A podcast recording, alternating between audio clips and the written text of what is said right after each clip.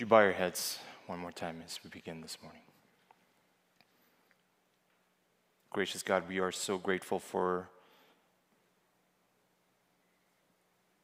you have sought us first. And you came to us to reveal your love. And you have proven that your grace is indeed sufficient. Help us, Lord, in our daily life that we may reflect in such a way of our response, of our acceptance, of our gratitude, and our worship for you. Lord, I ask that you would speak to me and through me once more this morning. May we all leave this place having known that you have truly been with us. This I ask in your name. Amen.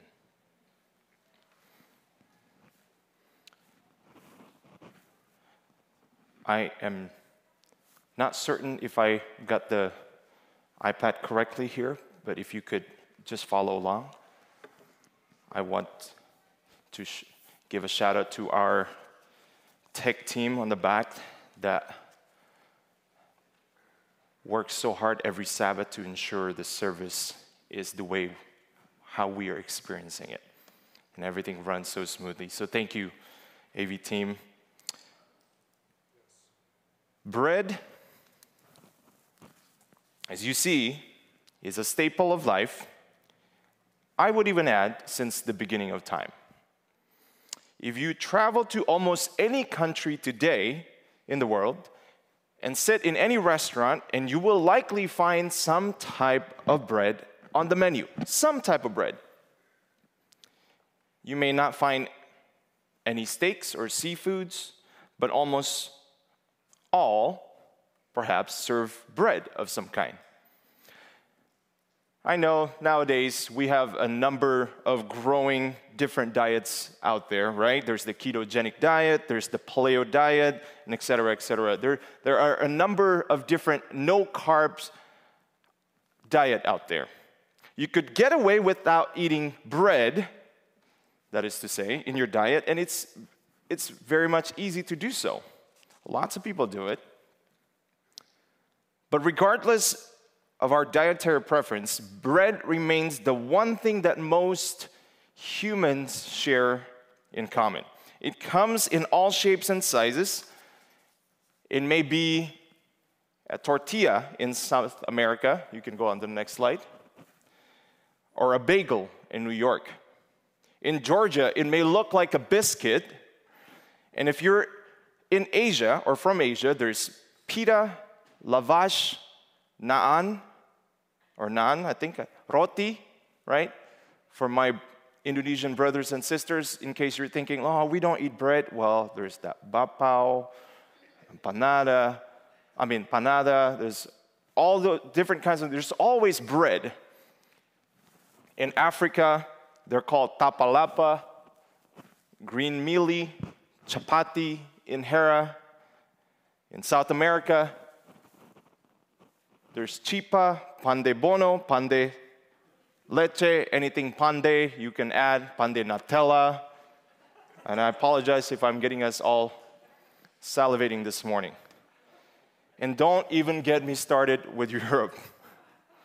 We would be here for days talking about the different kinds of bread. It may come in different types of shapes and sizes, but it's all bread and it's everywhere. Can you really imagine the world without bread? Neither can I.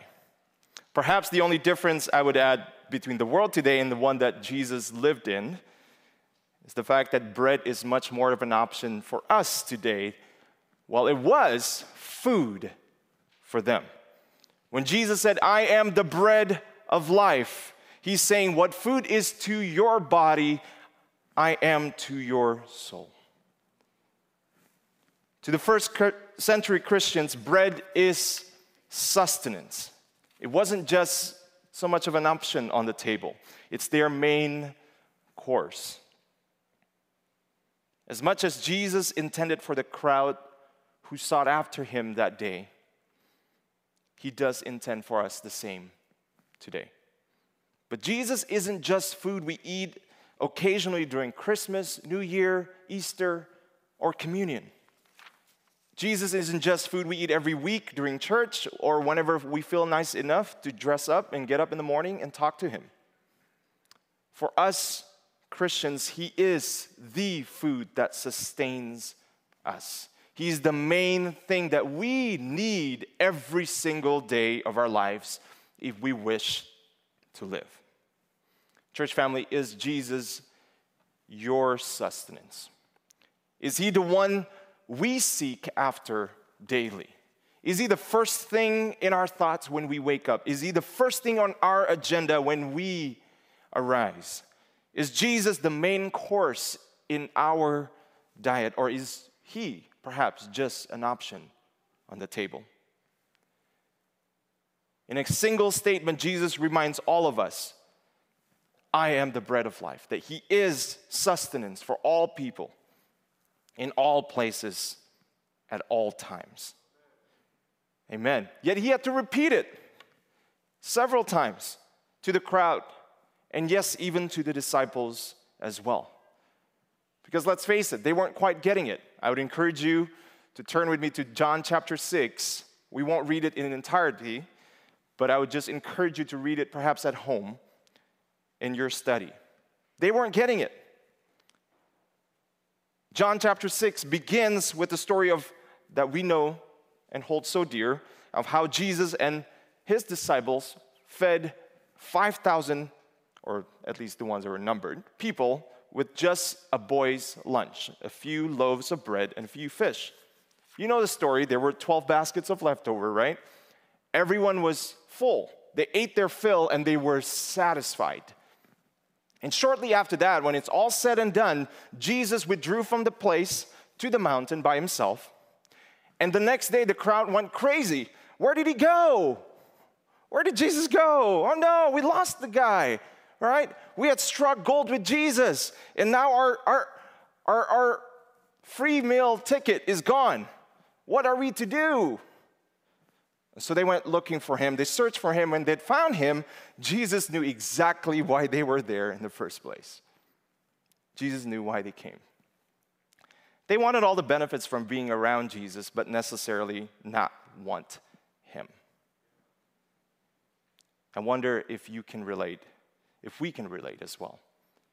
But Jesus said in verse 26 when they found him, Truly, truly, I say to you, you are seeking me not because you saw signs, but because you ate your fill of the loaves.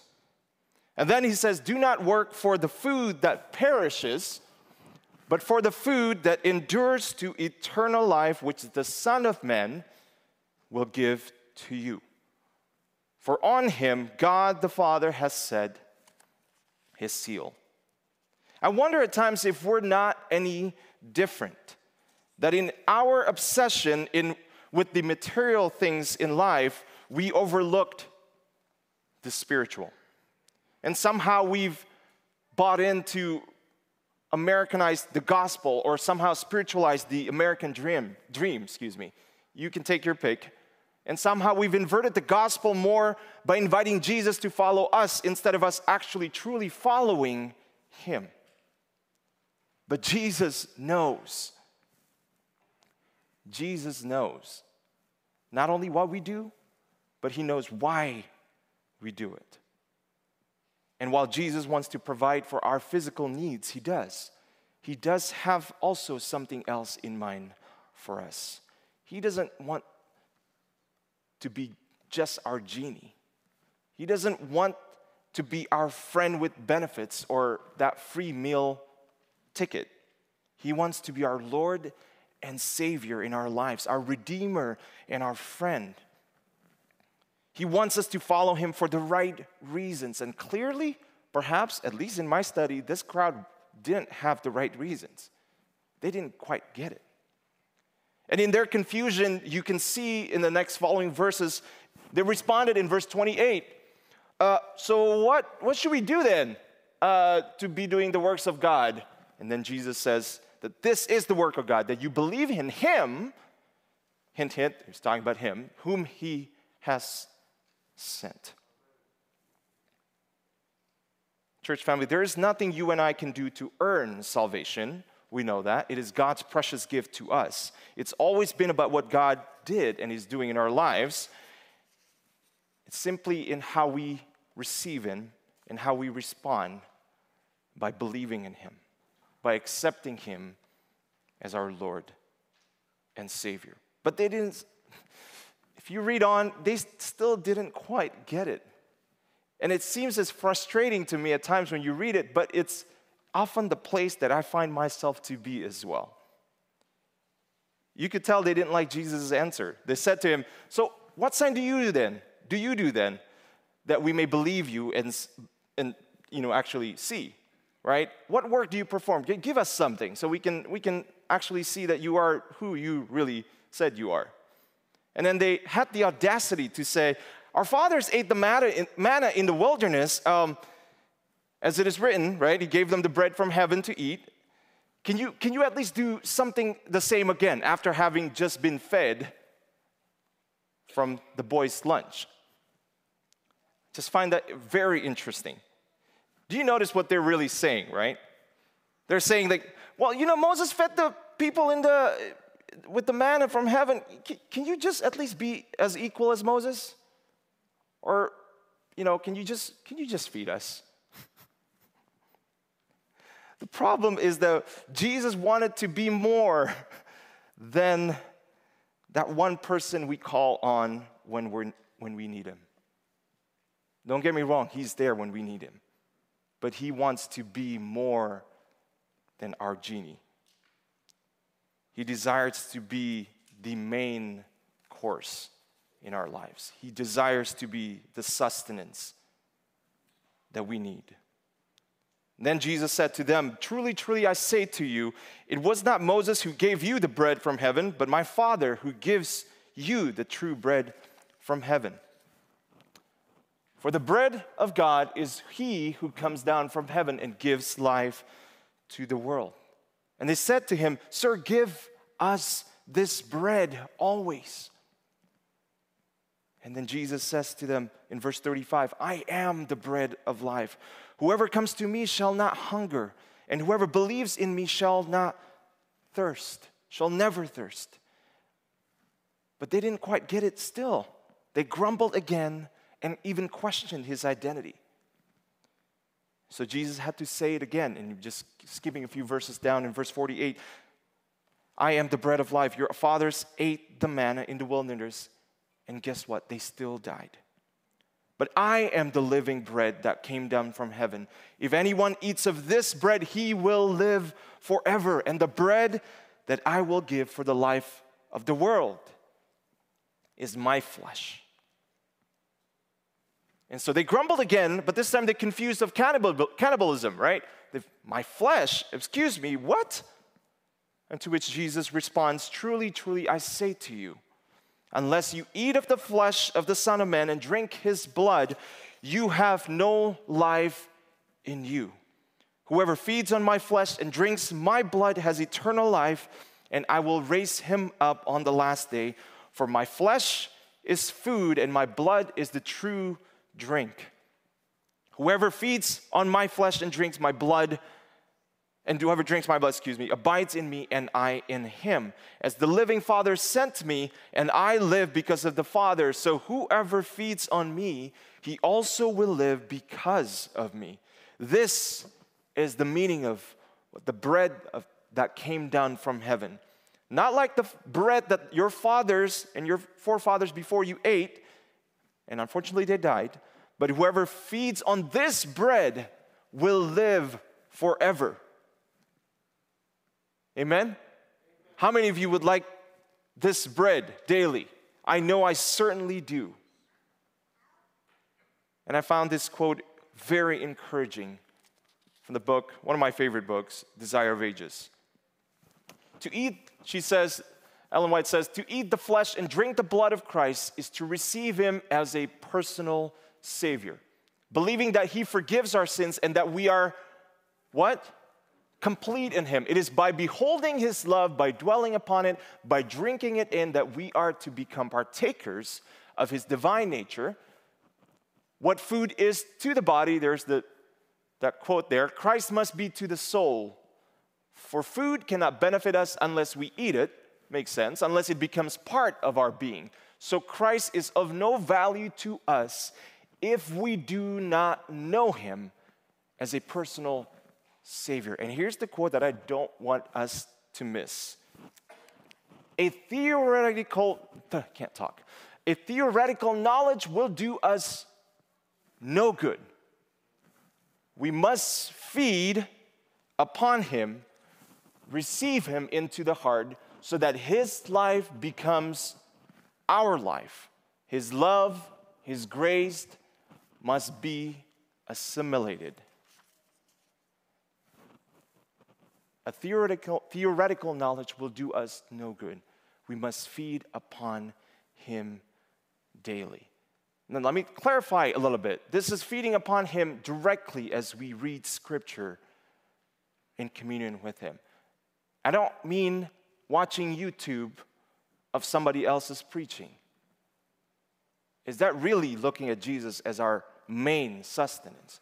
Not really looking at our favorite speaker and so on. I, all respect to them, but this is feeding upon Him daily on His Word. I just wanted to clarify that. I don't know about you, but I'm so grateful for the ability and the desire to eat. Amen? There should be more amens than that. Hunger is truly a gift from God. You can, we can say amen to that. To, gift for humanity. It's, a, it's built into our body to remind us to eat. Because if you don't eat, we'll die. Well, we'll get really hangry first and then we'll eventually die a certain amount of days if you don't put anything in your body. But there is a spiritual hunger in our hearts, an eternal hunger in our souls that can never be satisfied with anything other than Jesus Christ, the bread of life. Can you really imagine the world without this bread. Neither can I. I want you to think about how bread is made for a moment.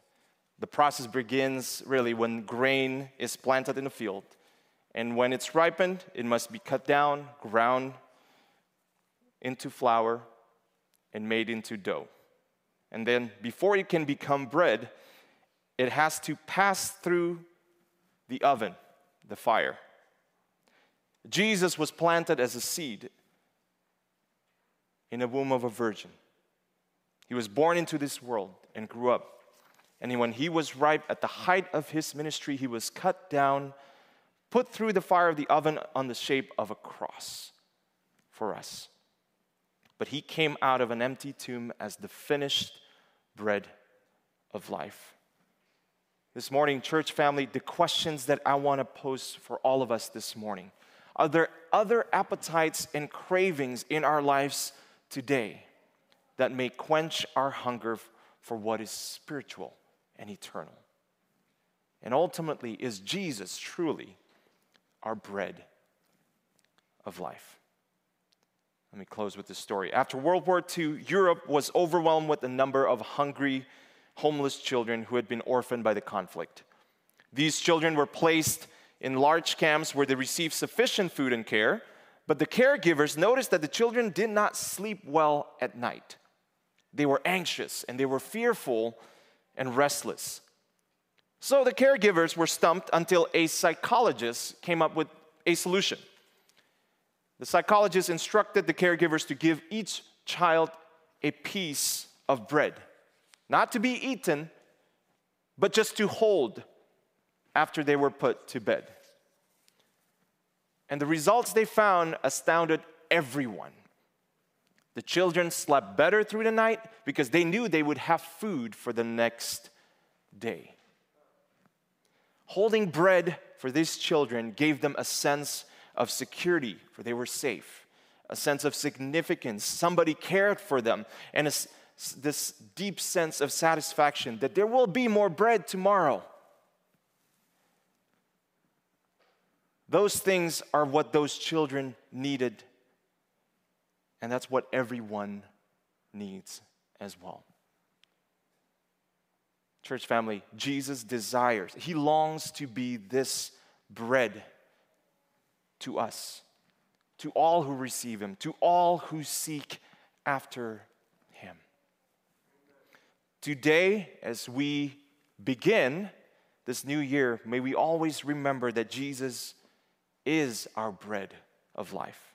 He's the only bread that will suffice to carry, carry us through on our journey. He wants to be our sustenance, the main course in our lives. And my hope and prayer for all of us that we may never lose our hunger for Him.